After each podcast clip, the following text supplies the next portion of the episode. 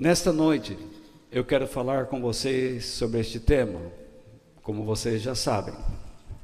Três palavras aos desencorajados. Eu vou usar o versículo 27 de Mateus 14, que diz o seguinte: Nesse instante, Jesus disse: Coragem, sou eu, não tenham medo três palavras aos desencorajados. Na verdade, estou usando o termo palavra como sinônimo de mensagem. São três mensagens às pessoas que, que estão desencorajadas. O contexto do nosso texto base fala de Jesus salvando os seus discípulos de um naufrágio no mar da Galileia.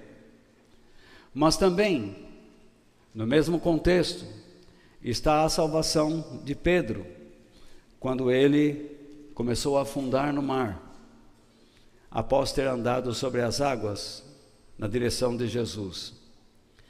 Eu hoje vou tratar só de uma parte do contexto. E na semana que vem, se Deus permitir, vou falar sobre Pedro. Há muitas coisas que nós podemos aprender nesses dois textos, mas é impossível falarmos tudo assim, numa, numa sentada só. Nós precisamos de muito tempo, mas espero que aquilo que veremos seja útil à nossa fé e fortaleça nossas vidas.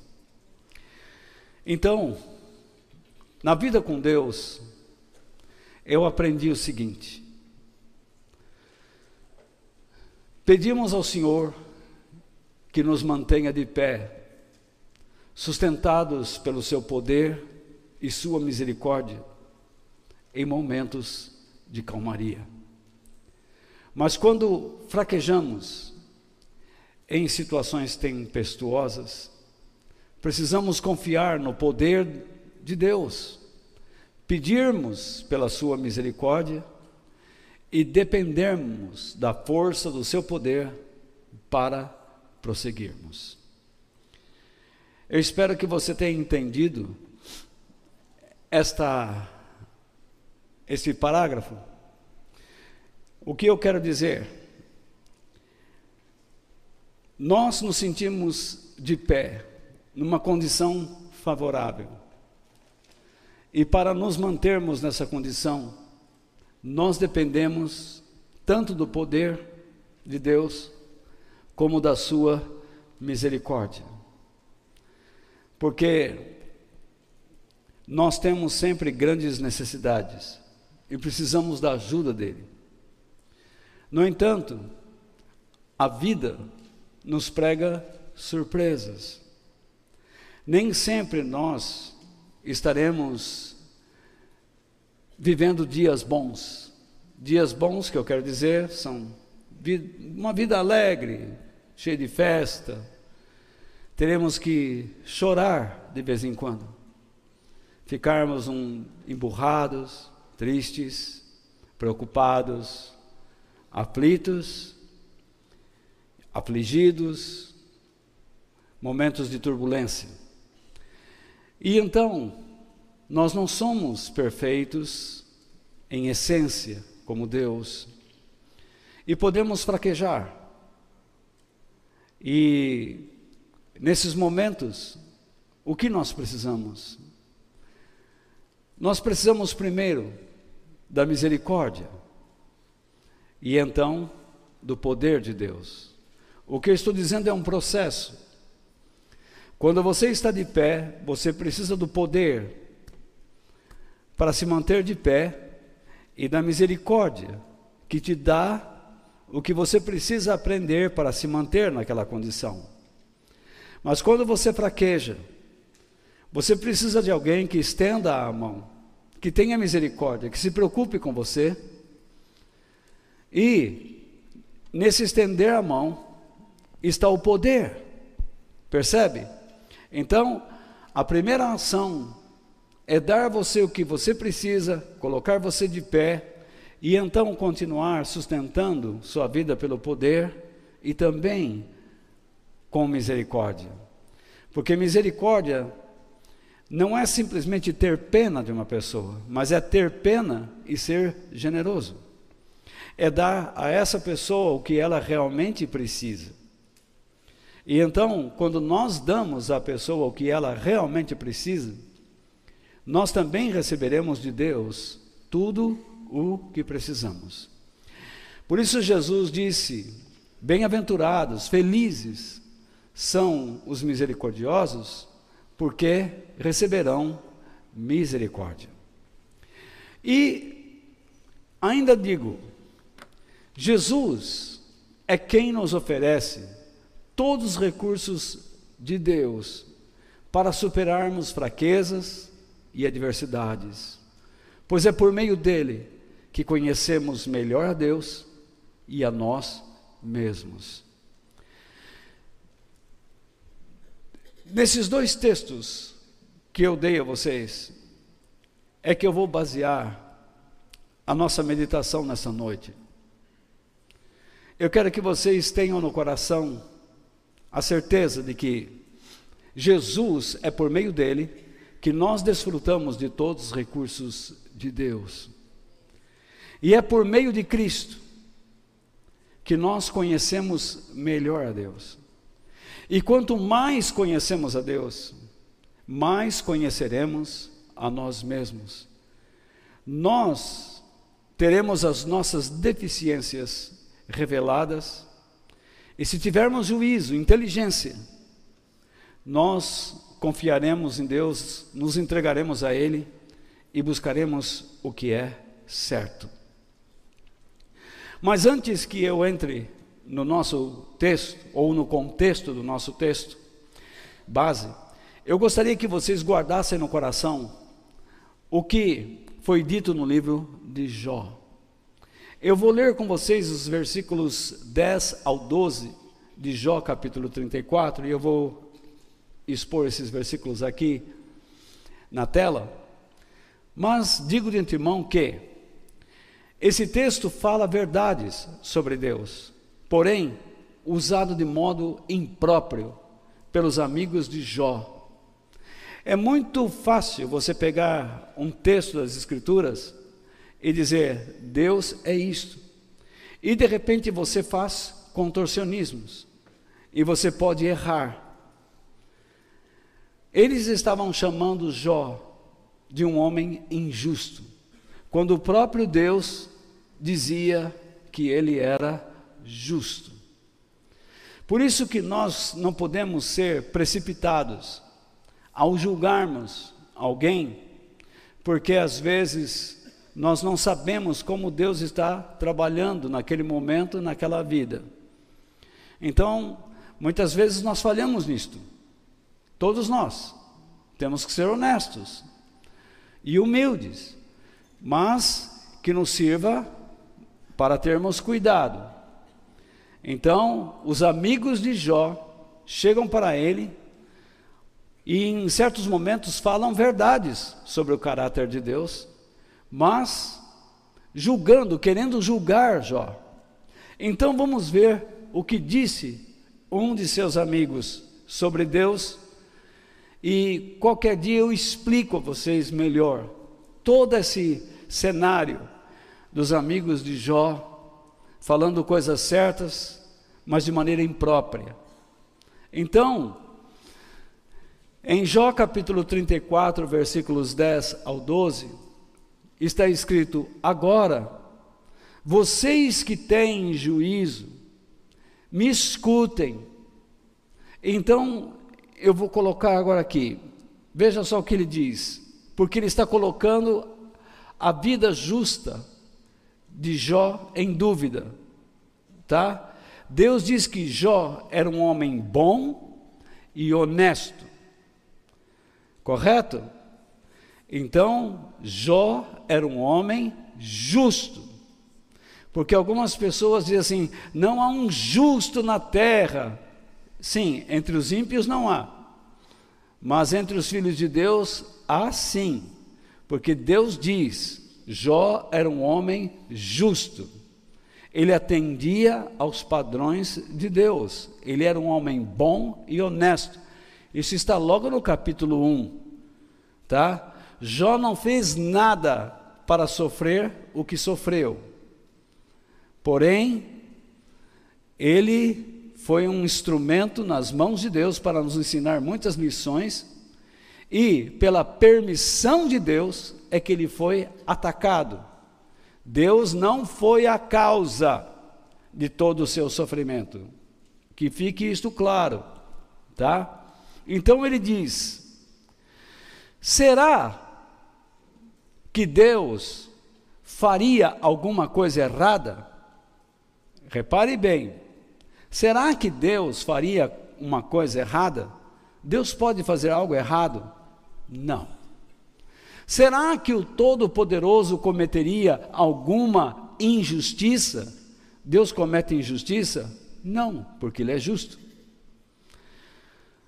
Ele nos paga, aí fala sobre o julgamento.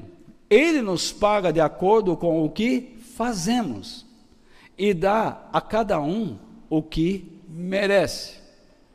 Eu vou voltar a esse texto no meio da nossa meditação, mas fique claro que Deus não é injusto e nós temos que responder a Ele de acordo com o que fazemos, tá? Por isso Ele não é injusto. Verso 12: na verdade, o Deus Todo-Poderoso não faz o mal e não é injusto com ninguém. Deus não trata você com injustiça. E Deus, da parte de Deus, nenhum mal virá. Porque Deus não pode ser mal. O seu caráter não aceita maldade. Ele, em essência, é bom. Em Deus não existe luz e, ao mesmo tempo, trevas. Não existe santidade e pecado. Não existe bondade e maldade. Então, guarde isto no coração. Muito bem, vamos então fazer um breve esboço e observarmos alguns detalhes no contexto do nosso texto base. Vocês têm aí nas mãos, eu não vou colocar os versículos do contexto, mas eu vou ler, porque vocês têm diante dos seus olhos. E lá nós temos primeiro a estranha ordem de Jesus aos ouvidos, às mentes dos seus discípulos. O que está lá? Logo depois, Jesus ordenou aos discípulos que subissem no barco e fossem na frente para o lado oeste do lago, enquanto ele mandava o povo embora. Repare bem nesta expressão, logo depois.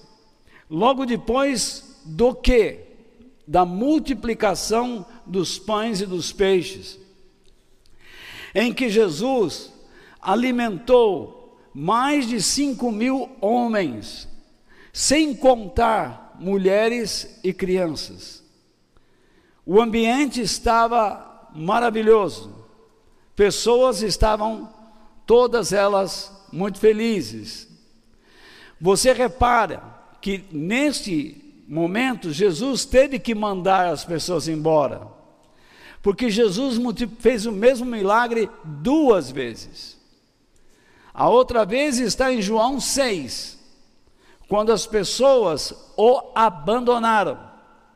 Mas aqui, Jesus, ele pede que as pessoas vão embora, ele se despede das pessoas, tá? E ele pede aos discípulos que subissem nos seus barcos, na, na embarcação, e fossem para o outro lado do lago. Então veja bem, Jesus ordenou, repare o verbo ordenar, que é o grifo. Jesus não simplesmente diz assim, vocês poderiam subir na embarcação? Não, ele diz, agora vocês vão subir. Ele dá uma ordem, ele compeliu, ele disse a todos sobre a necessidade de subir, ele foi firme. E os discípulos ficaram meio atônitos. Mas por que ele está nos falando dessa forma? O que ele quer fazer? Eu penso que os discípulos não queriam sair daquele ambiente. Assim como quando você está numa festa, num ambiente muito festivo, em que você experimenta muitas alegrias, você não quer sair de lá, você quer permanecer lá. No entanto, chega um momento em que você precisa ir embora, você precisa partir para outra experiência. Então Jesus está dizendo para eles: subam no barco agora. Falou firme, vão agora. Enquanto eu despeço a, a multidão aqui, e vão para o outro lado, mas vão na minha frente, mais essa. Quer dizer, nós vamos embora sem a presença dele. É tão bom estar com ele, nele nós temos segurança, agora ele nos manda embora sozinhos. Por que ele está nos mandando para o outro lado, que era a região de Genezaré? É onde estava Cafarnaum. É onde Jesus ficaria a maior parte do seu tempo. Lá ele teria uma casa, ele tem uma casa, onde ele, mora, é onde ele moraria, e lá ele realizou muitos milagres em Cafarnaum. Então, os discípulos dizem: Mas por que tudo isso? Por que agora? Por que ir para outro lado? Por quê? Jesus está dizendo para eles subirem na embarcação, que é um instrumento comum a todos eles. Lembre-se, a maioria dos discípulos era composta de pescadores. E navegar no mar da Galileia não era problema para eles. O problema era deixar aquele ambiente e ir para Cafarnaum fazer o quê? Correto? Eles não imaginavam que lá do outro lado eles encontrariam muitos outros milagres. Então, em segundo, Jesus busca a solidão para se colocar em uma posição de humildade perante o Pai. No verso 23 está escrito: Depois de mandar o povo embora, Jesus subiu um monte a fim de orar sozinho. Quando chegou a noite, ele estava ali sozinho. Então, da tarde até a noite, Jesus se pôs sozinho a buscar a presença de Deus. Quando você ora com muitos irmãos, isso é muito importante e é maravilhoso. Mas você há de convir comigo que, quando você ora junto com outras pessoas, a oração toma um sentido. Mas quando você ora sozinho, ela tem que tomar outro sentido. Quando você ora junto com pessoas, você ora por objetivos divinos. Por isso Jesus disse: Onde estiverem dois ou três reunidos em meu nome, eu estou no meio de vocês. O problema ali não é a quantidade, mas a importância desse texto que eu acabei de citar é estar em nome dele submisso à sua autoridade, para realizar aquilo que ele já propôs a um grupo de dois ou três, de cem ou mil, ou de mil a um milhão. Mas quando nós estamos sozinhos, nós deveríamos estar ali, abrindo nosso coração, dizendo: Deus, eu fiz direito, o que mais o Senhor tem para realizar. E começar a apresentar nossas vidas, a fazer reflexões sobre nós mesmos, e interceder por pessoas que nós amamos, queremos bem e queremos vê-las andando sob a graça de Deus.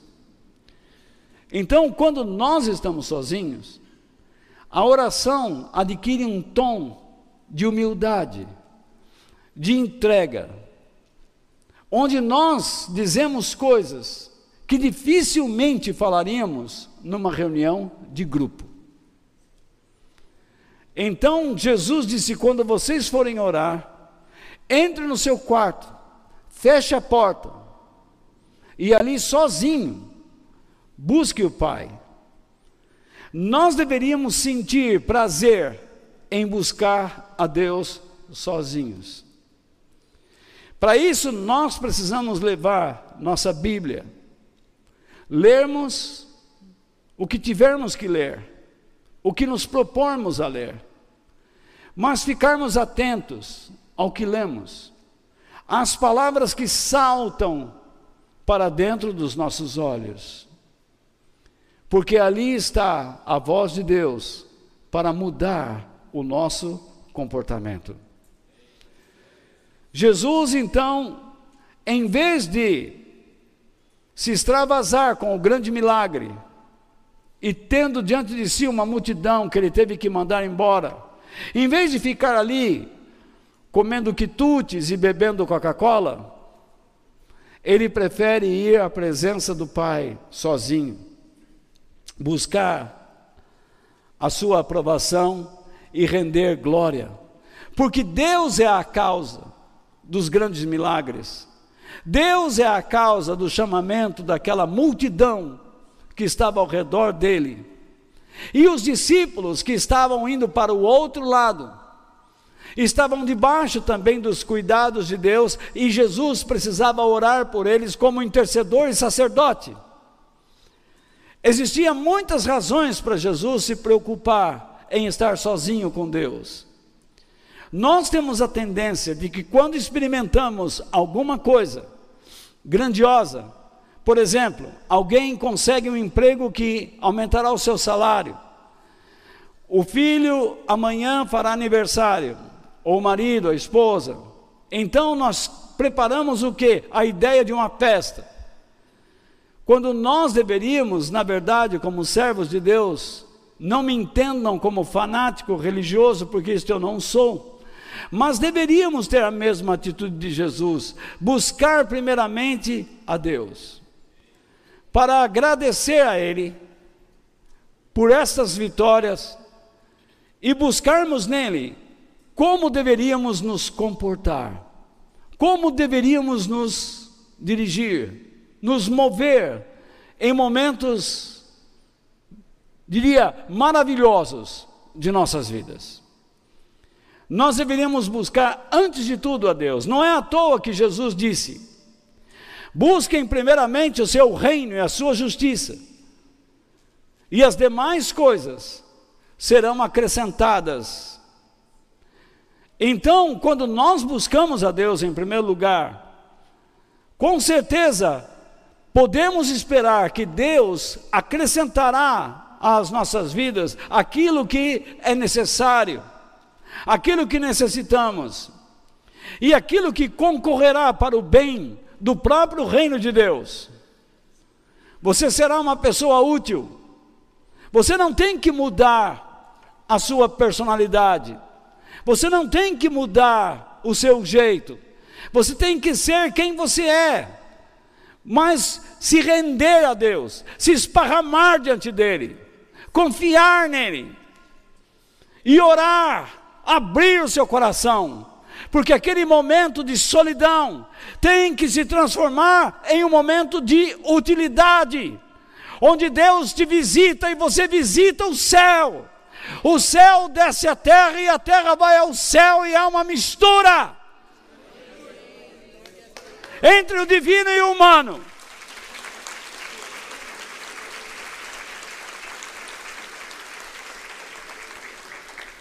É uma coisa que foge à técnica.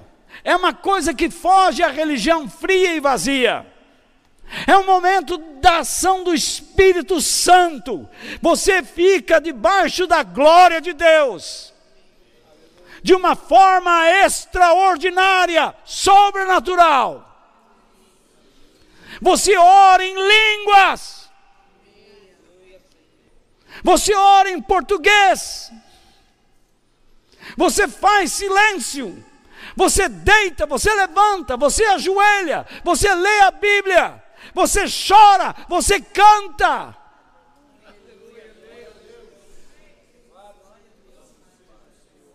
Esse momento não existe. Eu digo assim: é um momento tão maravilhoso que você não pode contemplá-lo antes de que ele aconteça. É um milagre.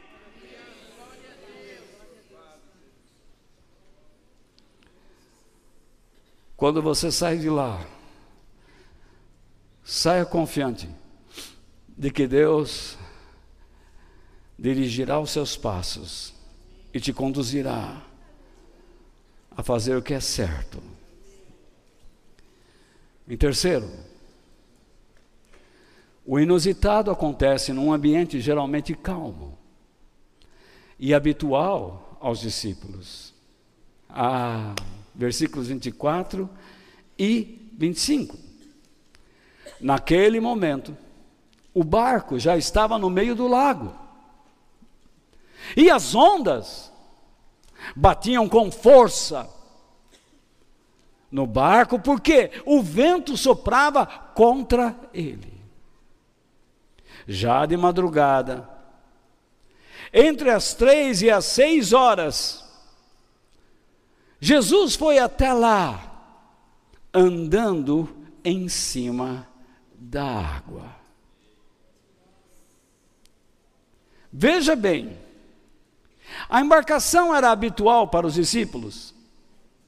Sim, era algo que eles controlavam.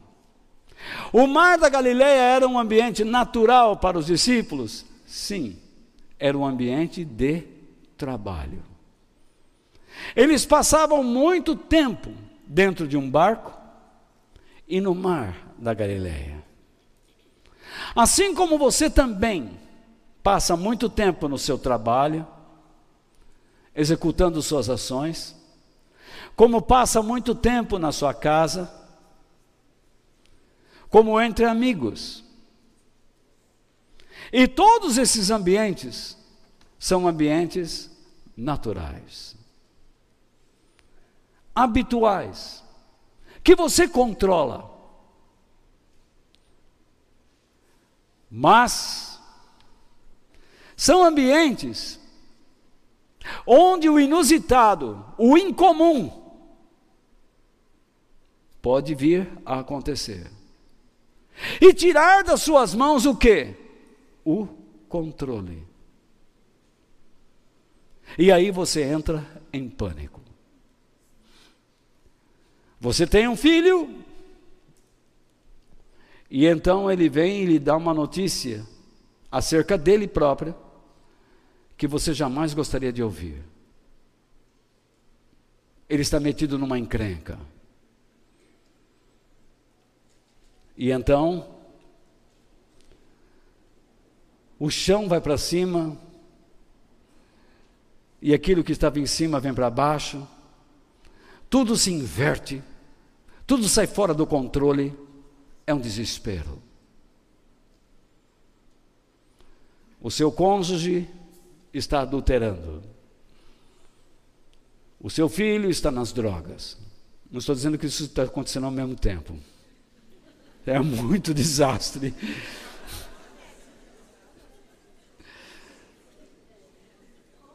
Acontece. Verdade. Infelizmente. Como você se sentiria num ambiente desse?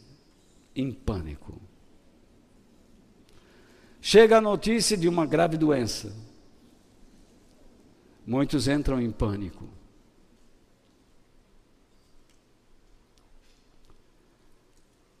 O pânico vem porque tudo que você podia controlar saiu do seu controle. Você perdeu as rédeas da situação. Então alguém chega para você e diz assim: calma, vamos orar. Deus sabe, fique em paz. O que, que ele está pedindo? Que você confie em Deus, porque ele já sabia que tudo isso iria acontecer e que você não precisa fazer nada.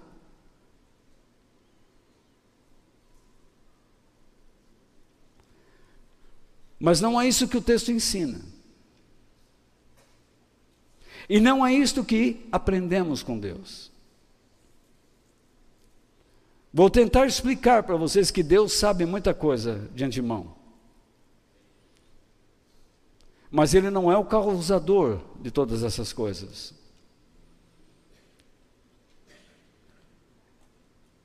Ele poderá usar o que de mal nos acontece para exigir de nós ações que de nós Ele sempre espera. Porque Deus não nos criou para termos uma fé passiva. A fé é ativa. E na semana que vem eu vou explicar sobre a fé. Não percam.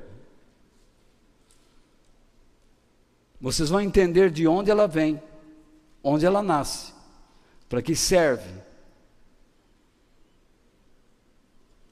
Mas o que Deus esperava de seus discípulos era uma atitude de coragem,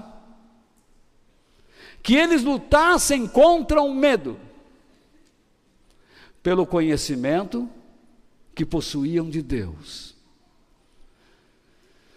Se você não tem uma experiência de crescimento em Deus, dificilmente você conseguirá lutar contra a voz do medo que reside em sua mente. Por isso, muitas pessoas, por não conhecerem a Bíblia, dizem: Deus já sabia, fica calma.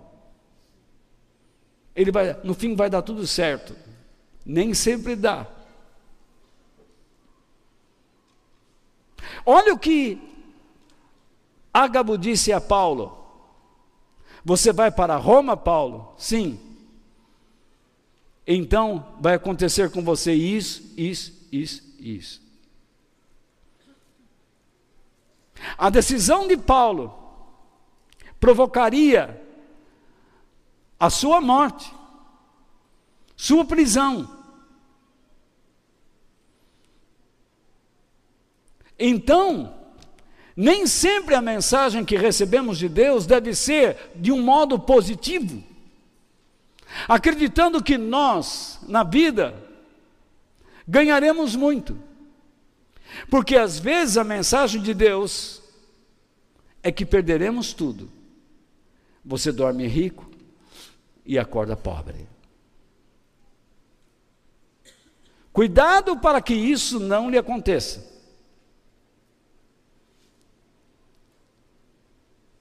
Mas no caso aqui nosso, o que Jesus esperava de seus discípulos era, de novo, que eles tivessem coragem, conhecimento de Deus, para superar a voz do medo. E então, chegamos a um quarto elemento, quarto é, tópico do texto. Mesmo sendo seguidores de Cristo, os seus discípulos ainda carregavam ideias e crenças falsas. Versículo 26 diz: Quando os discípulos viram Jesus, andando em cima da água, ficaram apavorados e exclamaram: É um fantasma! E gritaram de medo. Veja, Jesus está chegando a eles, mais ou menos às três horas da manhã.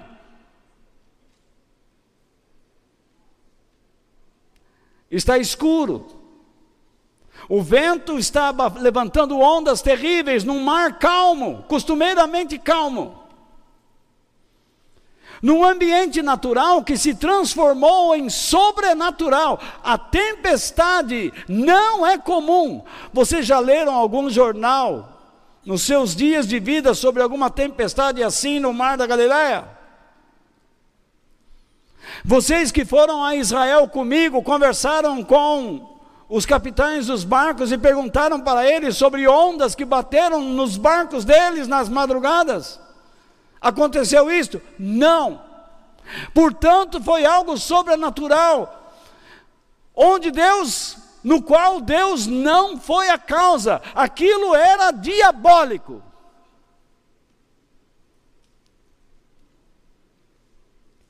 O diabo e seus agentes físicos e espirituais, humanos e demoníacos, e demônios, querem destruir sua casa, sua fé, sua vida, seus filhos, sua saúde. E você não pode simplesmente ficar numa atitude passiva.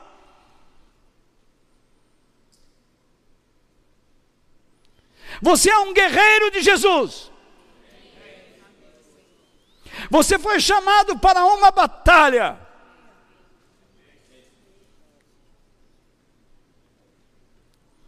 Nós ouvimos muito né, sobre esta terra que existe uma luta entre o bem e o mal. Então tratemos de lutar.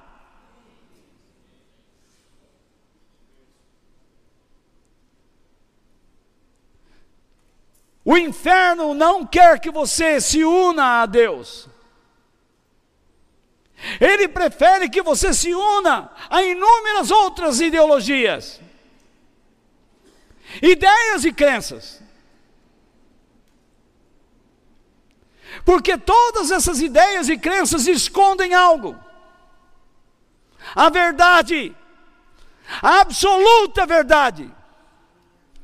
E quando você vai a Deus, você descobre a verdade, seus olhos se abrem.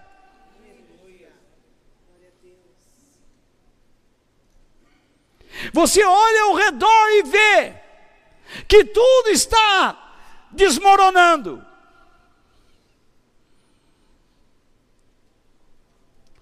E que você fazia parte daquela agenda que ajudava a desmoronar o mundo. Mas agora você em Deus não quer mais tomar parte nisto. Você, você tomou a decisão de se tornar um membro da sua família e lutar bravamente pelo reino, pela defesa da sua casa, dos interesses de Deus na sua vida. Ser um homem e uma mulher de Deus em qualquer circunstância.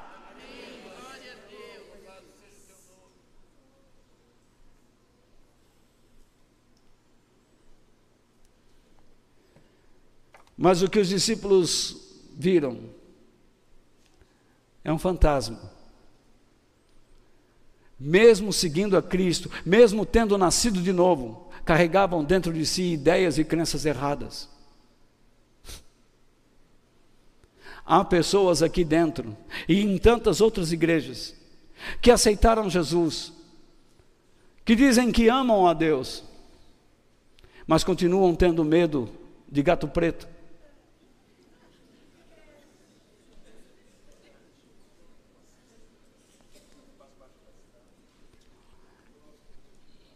Medo de passar por baixo de uma escada. Carregam crendices.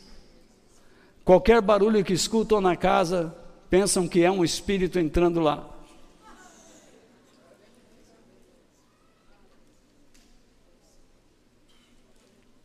Sabe qual é o medo deles?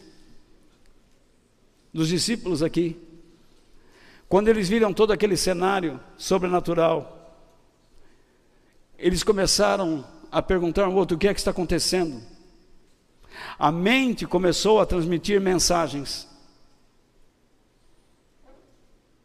Nós vamos morrer. E quando eles olharam aquele ser andando por cima da água, existia uma crença popular que sempre se enraizou na humanidade por séculos do espectro, do espírito que vem do além, para trazer uma mensagem: Você vai morrer.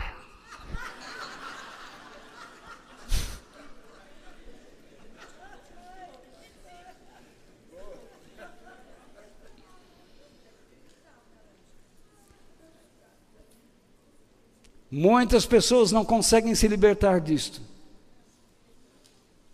E Jesus está usando aquela situação para mostrar a eles o quanto ainda eles precisavam ser recalchutados, transformados.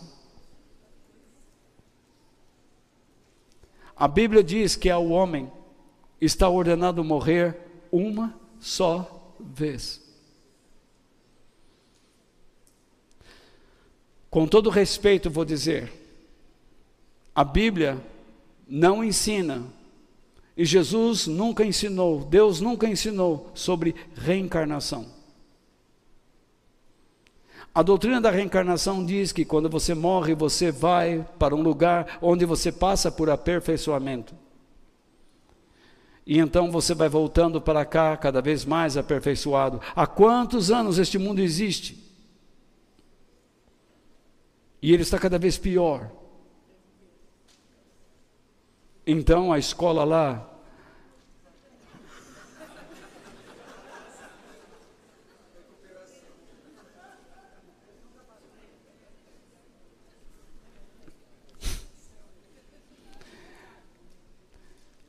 Deus ensina que o momento de sermos aperfeiçoados e treinados por Deus é aqui.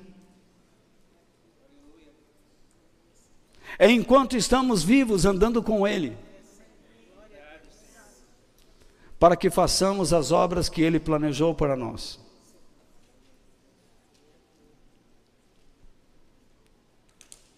A Bíblia diz que nós não devemos consultar que nós não devemos errar e adquirirmos a, a, ideia de que podemos consultar mortos, espíritos de mortos, porque estaremos consultando demônios e que nos enganarão.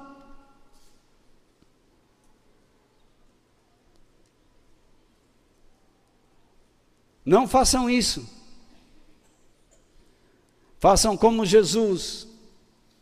Busque a solidão e torne aquele momento de solidão um momento útil para a sua alma se derramar perante o Pai.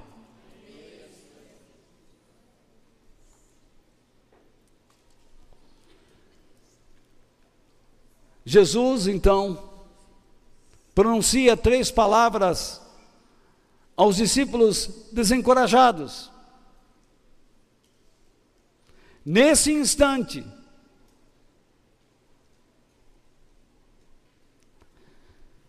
Jesus disse a eles: coragem, sou eu. Estranho, sou eu. Por que ele não disse assim: Oh, meus discípulos, o professor chegou, eu estou aqui, fica calmo, eu vim para ajudar vocês, não se apavorem, não. Eu diria sim, se eu fosse Jesus. Mas ele diz simplesmente: coragem. É o que ele espera daqueles que estão debaixo do seu espírito. Ele pronuncia o seu nome divino. Eu sou. Esse nome no hebraico é Yahvé. Ele diz: Eu Eu sou. Sempre sou, sempre estou, sempre existo. É isso que significa este nome. É impossível eu não estar onde estou.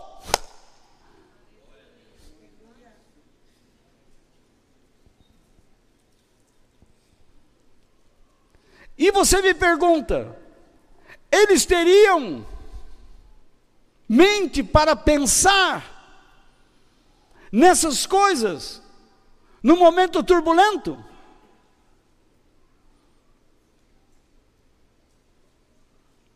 Teriam, se estivessem seguindo o Espírito de Deus e não crendices. Teriam,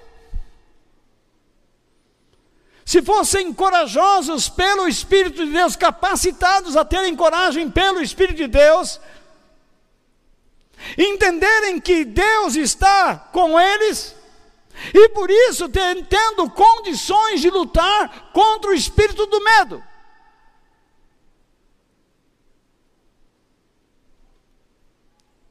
Eles teriam, você tem, eu tenho. Não importa o momento. O Espírito de Deus nos dá um espírito de coragem. A presença de Deus e toda capacidade para lutarmos contra aquilo que não entendemos.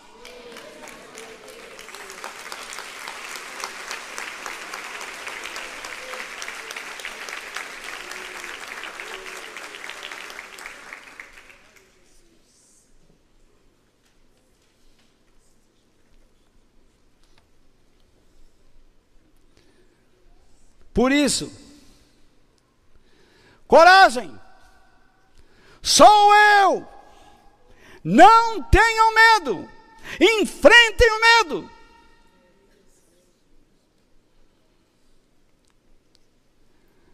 Creia que Deus não é injusto, portanto, não o culpe pelos infortúnios. No início eu pedi que você guardasse aquele texto de Jó. E eu vou lê-lo de novo. Agora, vocês que têm juízo, me escutem. Então é uma mensagem para quê? Para quem? Para quem tem juízo, inteligência. Que quer pensar em qualquer situação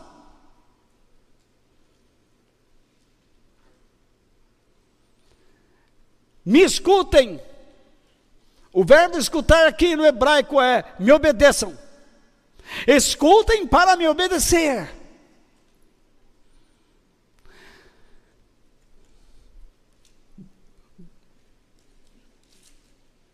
Será que Deus faria alguma coisa errada? Será que o Todo-Poderoso cometeria uma injustiça? Ele nos paga de acordo com o que fazemos, e dá a cada um o que merece.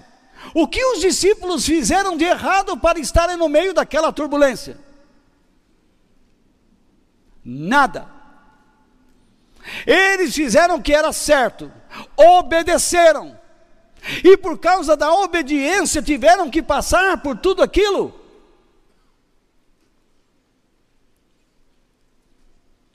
Muitas vezes, quando você passa por alguma turbulência, alguma coisa sobrenatural, incomum, inusitada, qual é a primeira ideia que chega? O que eu fiz de errado? Deus precisa eliminar isso da sua mente. Isso é um complexo. Isso é um desconhecimento da verdade e do caráter de Deus. Deus não quer que você pense desta maneira, porque senão você começa a andar de fato na frente e acima dele. Jesus quer que você ande na frente dele, mas que escute a sua voz como tutora para o seu caminho. Mas ele não quer que você ande na frente dele e acima dele e tape os seus ouvidos à sua educação.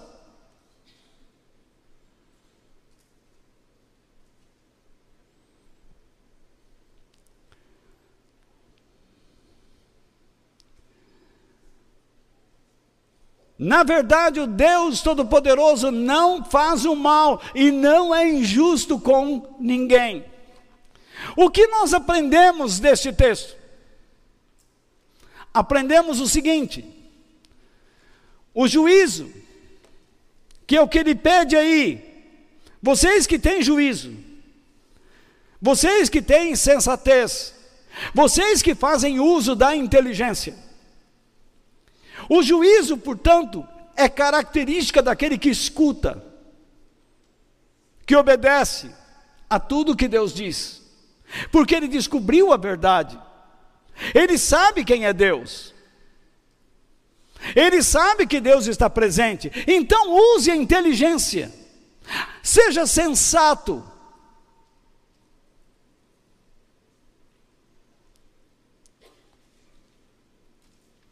Cuidado para não torcer as Escrituras. É incrível como certas pessoas pegam certos pedaços da Bíblia e dizem: Deus quer isso. Quando noutros textos está dizendo: Deus não quer isso, aquilo aconteceu. Mas os outros textos estão dizendo por que isto acontece. Na regra da interpretação bíblica, você deve pegar um verso e examinar o que está escrito antes e depois. E não só isso, você deve saber do que o livro, onde aquele verso está, o que o livro diz. E o que toda a Bíblia diz. Isso é o contexto. Se você quebra isso, você desmonta o caráter de Deus e cria sua própria religião. Você era uma pessoa alegre, você dava glória a Deus, você era uma pessoa que dizia amém, levantava as mãos, glorificava a Deus, sem nenhum tipo de timidez. O que é que está acontecendo com você? Que a voz que está lá dentro diz: Isto envergonha a Deus. Não envergonha, não. A Bíblia diz: Eu levantarei as minhas mãos em meio à congregação e a minha voz, e eu vou declarar a tua grandeza.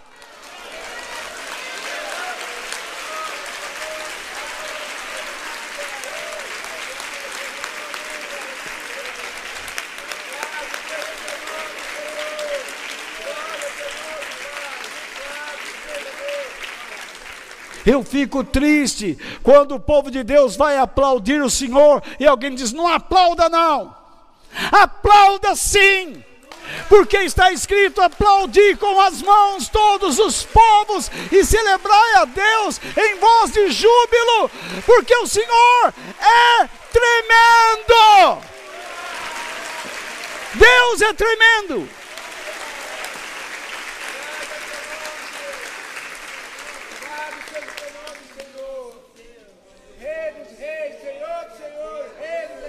O que é que está fazendo com que os nossos hábitos mudem? É o erro. Sabe o que você tem que mudar? Parar de pecar.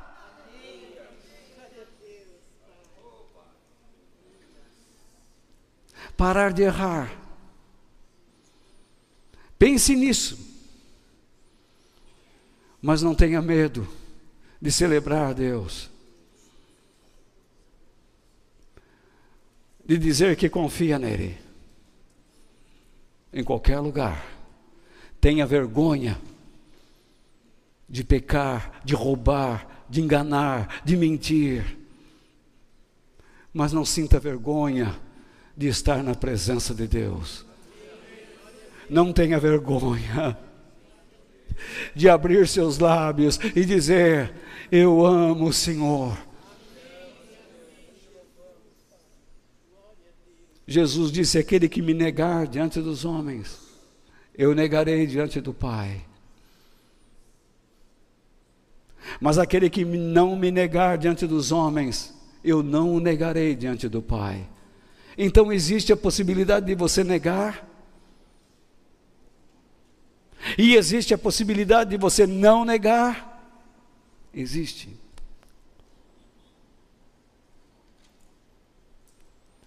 Escolha a segunda, de não negar,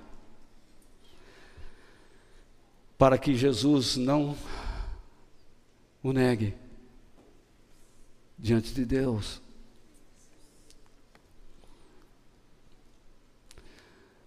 O que aprendemos? Que Deus é benevolente. Portanto, tudo o que faz é certo. E ele não age com perversidade ou malignidade, pois nele não reside o mal. Deus não é perverso. Como que ele pode aplicar a perversidade em você para ensinar alguma coisa contra a perversidade? Então Deus te coloca dentro da máquina do mal para depois dizer o mal não presta.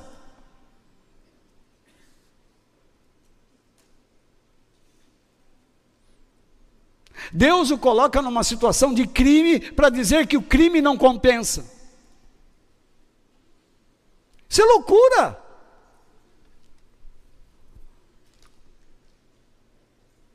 Como é que você pode acreditar numa coisa dessa?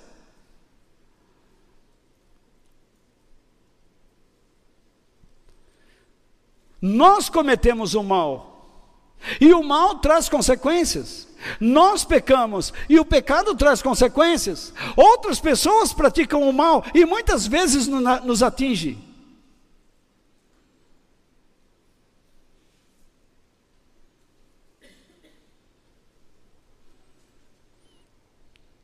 Se uma pessoa soltar uma bomba, não sei de quantos megatons aí em São Paulo, quantas pessoas inocentes irão morrer por culpa de uma mente idiota? Portanto, o que nós temos que fazer é estarmos preparados. Vocês estão comigo ainda? Que bom. O mal acontece por nossa causa e por causa de outro. Mas Deus permite que você pratique o mal e que o outro pratique o mal e até mesmo o mal chegue à sua casa. Por isso que coisas ruins nos acontecem. Mas calma lá. Deus não comete injustiça pois ele não, pois ele nos paga de acordo com as nossas ações. Se você faz o mal, Deus terá que tratar com você, discipliná-lo. E se você entrar na eternidade praticando o mal, para onde você irá?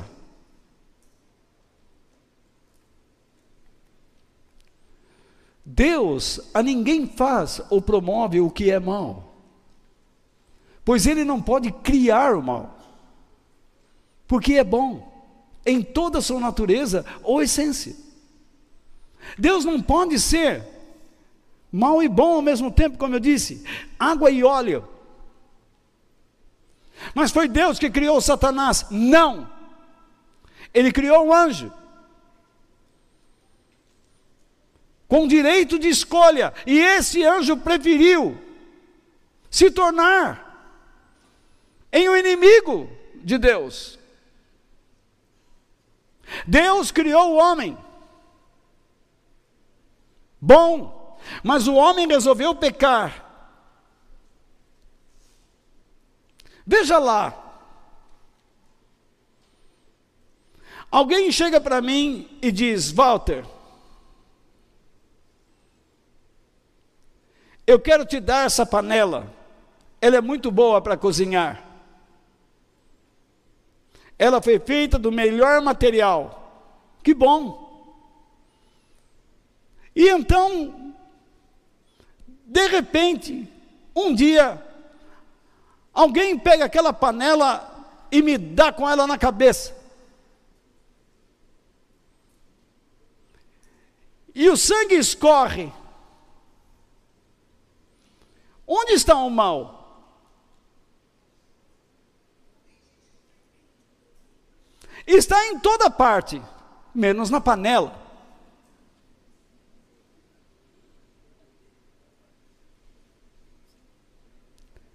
A panela foi um instrumento de uma pessoa maldosa contra mim. Agora, se eu agir mal, a pessoa exerceu excessivamente o seu direito de justiça me batendo com a panela. No entanto, essa pessoa pode ser tão maldosa ao ponto de querer roubar algo de mim e me bater com a panela. Eu saio ileso da situação e a panela está na minha frente. A panela, por ser usada para me provocar o um mal, perdeu a sua condição de ser boa? E você, que foi criado por Deus, que adquiriu a condição de fazer o mal, perdeu a condição de ser bom?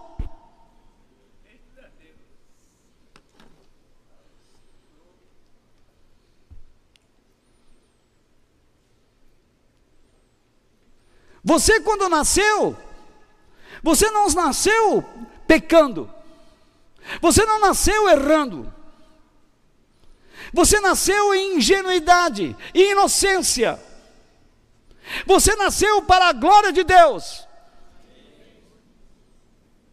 Mas alguém te ensinou a fazer o que é errado. Alguém despertou em você algo interior que te moveu para o que não devia. E você gostou daquilo. E então um dia Jesus apareceu na sua frente.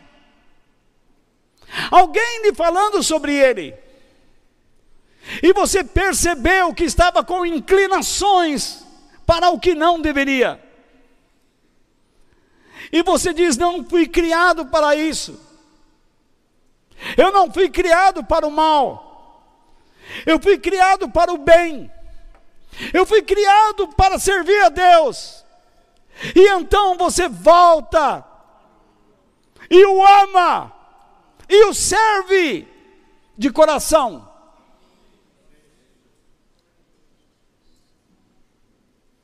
Porque em você existe a imagem de Deus. Em Deus não pode existir o mal e o bem, eles não convivem, mas no ser humano sim. Porque o ser humano tem um espírito, ele tem uma alma, e tem um corpo que serve a este ou este.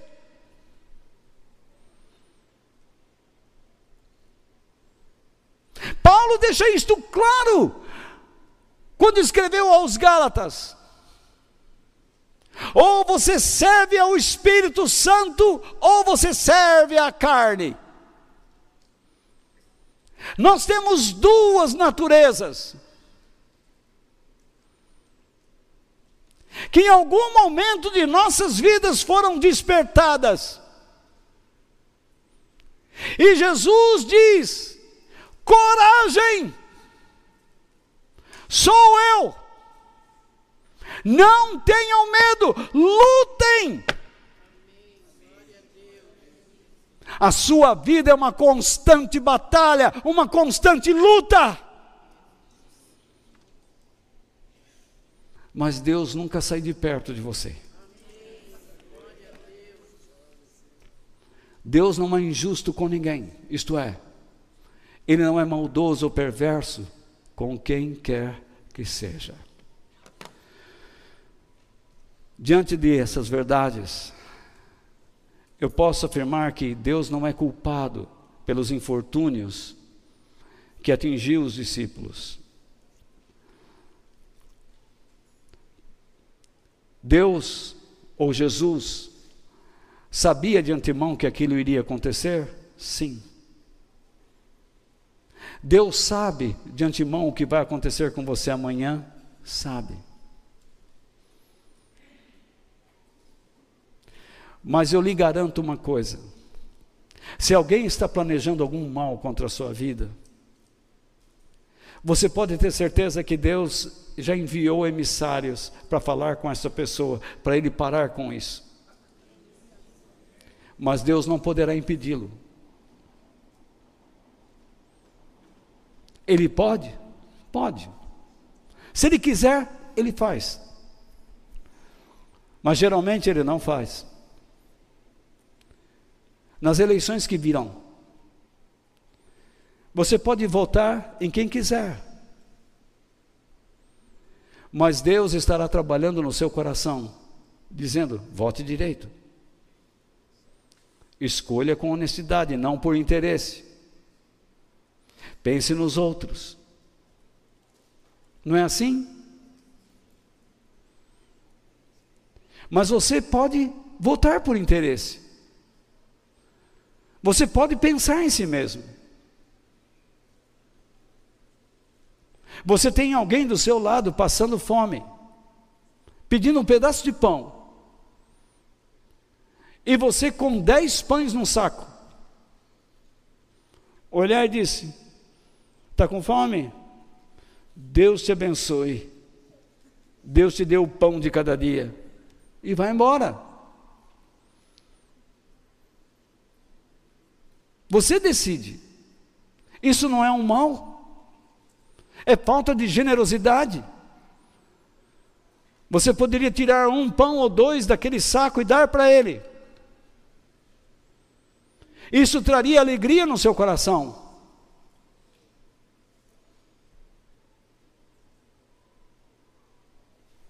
Enfim,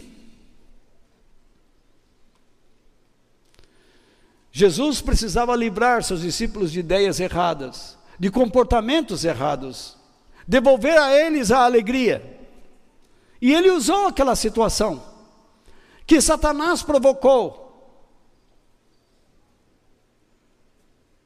Satanás tentou levar a escuridão ao céu. Quem venceu? Deus. Deus plantou um jardim do Éden na terra. Quem vencerá? Deus.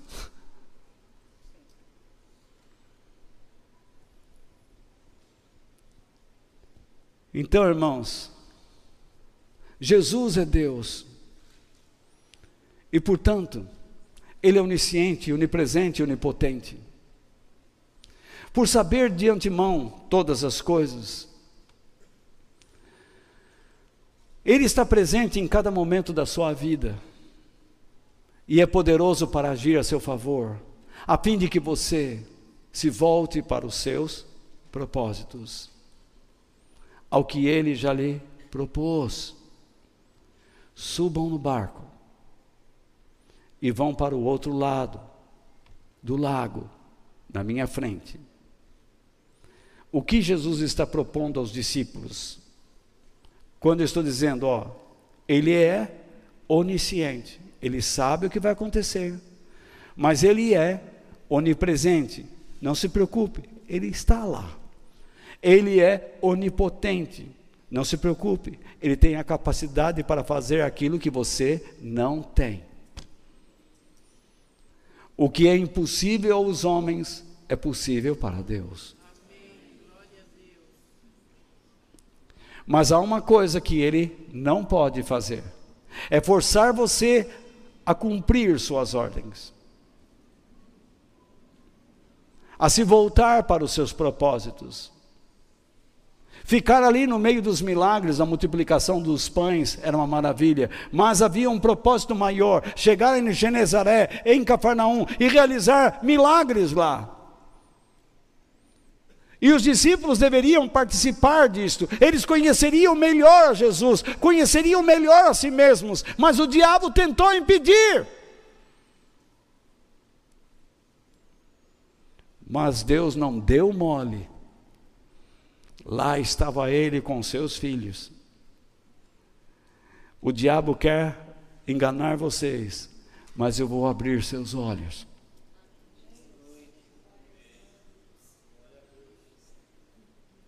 Mas vocês precisam querer enxergar. Subam no barco e vão para o outro lado do lago, na minha frente. Qual é a ideia? Façam uso do que lhes é habitual ou natural, como um meio ou caminho que os conduza ao poder sobrenatural de Deus. O que é natural para você? Sua casa. Eu e minha casa serviremos ao Senhor. Suas conversas. Há quanto tempo você não ora em línguas? Você tem vergonha de ser batizado no Espírito Santo? Eu todos os dias oro em línguas. Essa experiência não morreu para mim. Você não sabe o que está perdendo.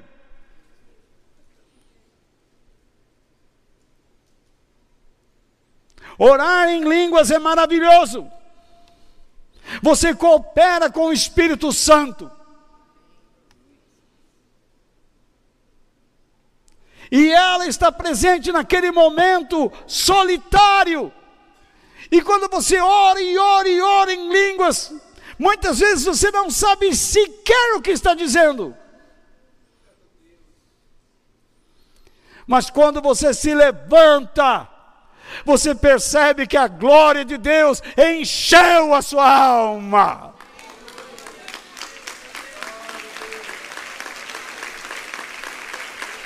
Ore em línguas.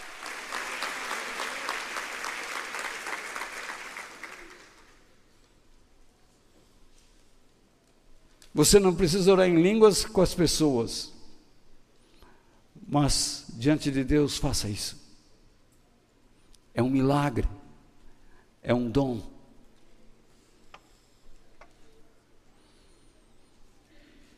Você tem filhos, eles são naturais para vocês. Eduque-os no caminho do Senhor. Transforme o caminho deles num milagre futuro. Educá-los é o seu lago, educá-los é entrar na sua embarcação, é navegar com eles, para educá-los, para que eles cheguem do outro lado e você veja um milagre. Essa igreja se tornou natural para você. Você vem aqui todos os domingos. Então transforme esse momento num milagre que o conduza ao milagre, ao sobrenatural.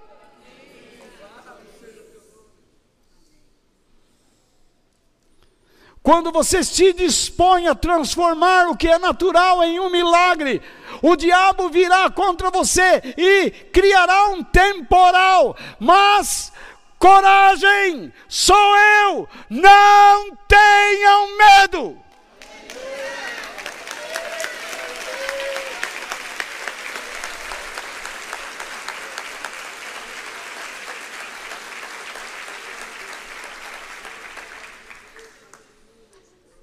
Estão entendendo agora?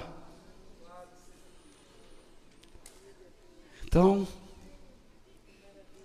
não culpe a Deus pelas tempestades incomuns que o aflige nos seus ambientes habituais, pois isso é errado. Agindo assim, você empobrece o caráter divino e comete pecado, o qual enfraquecerá a sua fé, o tornará passivo e sem a coragem que o Espírito Santo lhe dá, a fim de ter autocontrole, ser inteligente, moderado ou prudente. Foi isso que Paulo disse a Timóteo. Deus não nos deu um espírito de covardia, mas de coragem, de prudência e amor.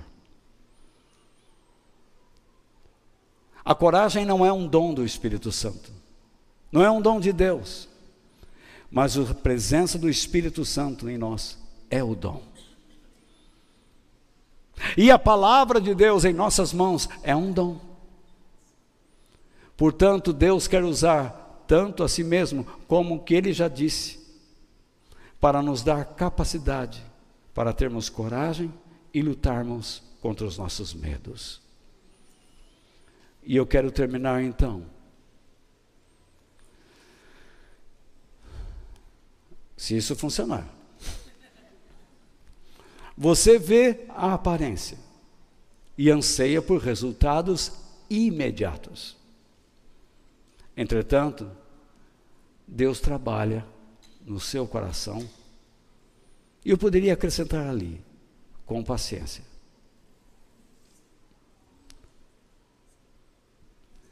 Deus disse para Samuel: Samuel, Deus não é como o homem. Deus não vê as coisas como o homem. O homem olha para a aparência, mas Deus olha para o coração. Você olha para o externo e diz: nossa, a nossa igreja podia ter isso, isso isso. Sim, você olha tudo que podia ter. E o que você faz para que ela tenha? Mas há algo que muito maior do que qualquer coisa aparente. É o que ela faz.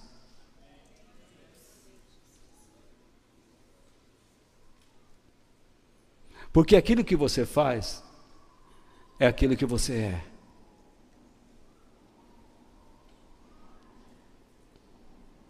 Talvez a nossa igreja não tenha muitas coisas, mas o que somos, o que fazemos,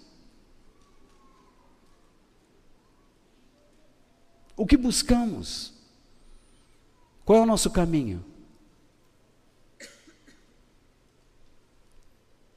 Talvez na sua casa não tenha muitas coisas, mas quem vocês são? O que vocês fazem? Seus filhos não são os mais lindos do mundo, só para você.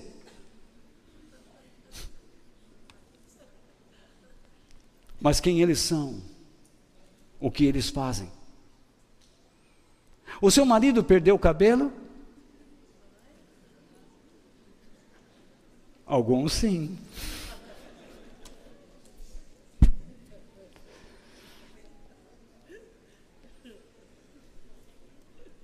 Ficou barrigudo?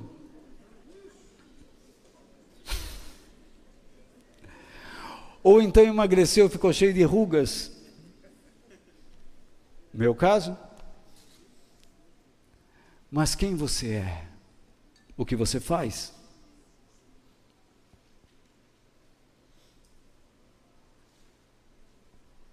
Você entra em estado de solidão com Deus para interceder pela tua família? homem. Você, mulher, busca solidão com Deus para interceder pelo seu marido, para que ele seja um homem de Deus? Mulher, Eva. Sabe quanto tempo durou o curso de Satanás para Eva? Para enganar Eva? Dois minutos. Sabe quanto durou o curso de Eva para enganar Adão? 30 segundos.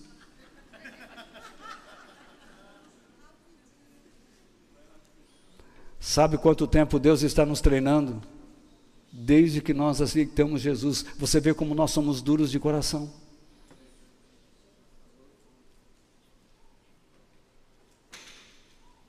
Mas Deus diz: Eu não vou desistir de você. Eu não vou abandoná-lo. Por isso, irmãos, em situações de pânico, exercite a coragem que o Espírito de Deus lhe dá e lute contra a voz do medo com a verdade. O medo toda hora está dizendo: você vai perder. Agora não vai ter mais jeito. Agora dançou. O mundo caiu. O mundo caiu. Então, os mais velhos agora vibraram. Então, veja só.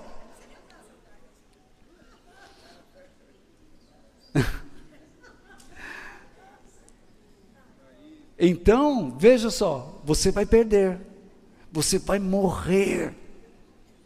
Olha que desgraça. Nadou, nadou, nadou, morreu na praia.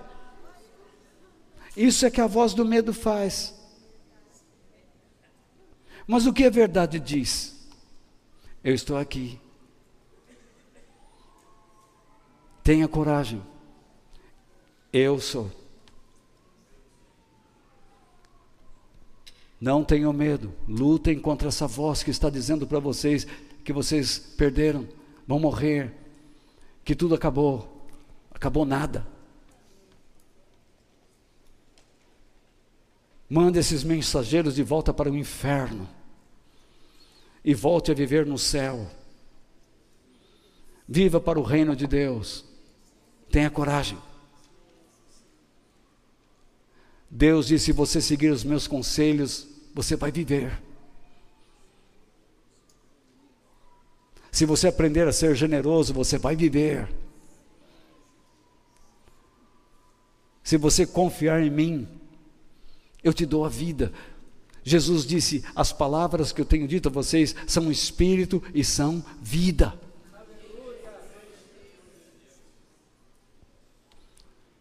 Portanto, seja obediente, confie e se entregue à presença de Deus, pois Ele sempre está onde você estiver e o ajudará. O salmista, no Salmo 37, Davi disse: entrega os teus caminhos ao Senhor, confia nele.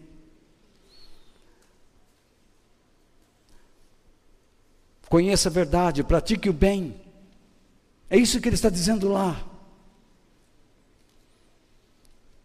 A sabedoria de Deus diz: nos seus caminhos não se apoie na sua inteligência, não se apoie sobre o que você vê,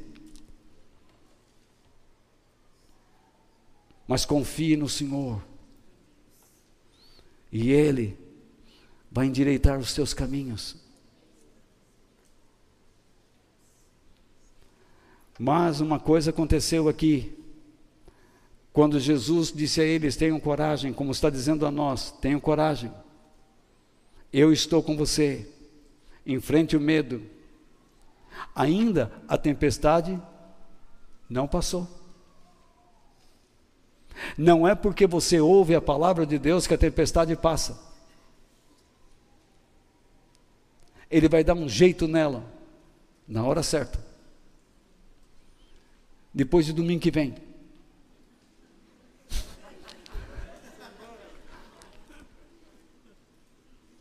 Domingo que vem eu prometo a vocês que Jesus vai parar aquela tempestade. Mas não sei se na sua vida. O que Ele quer é que você tenha um espírito de coragem. Que você acredite que Ele está com você.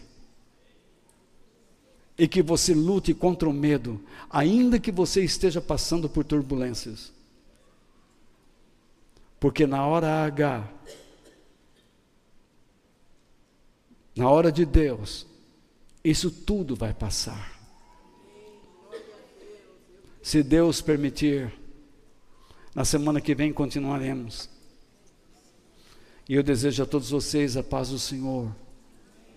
Eu espero que tudo isso que foi dito tenha sido útil ao seu coração. E vocês terão a oportunidade de voltar esses textos ao áudio, ao podcast, ao vídeo e espero que Deus fale muito com você durante a semana, nos seus grupos pequenos, que vocês saibam compartilhar e animar outras pessoas através daquilo que você hoje ouviu aqui. Que Deus nos abençoe. Amém.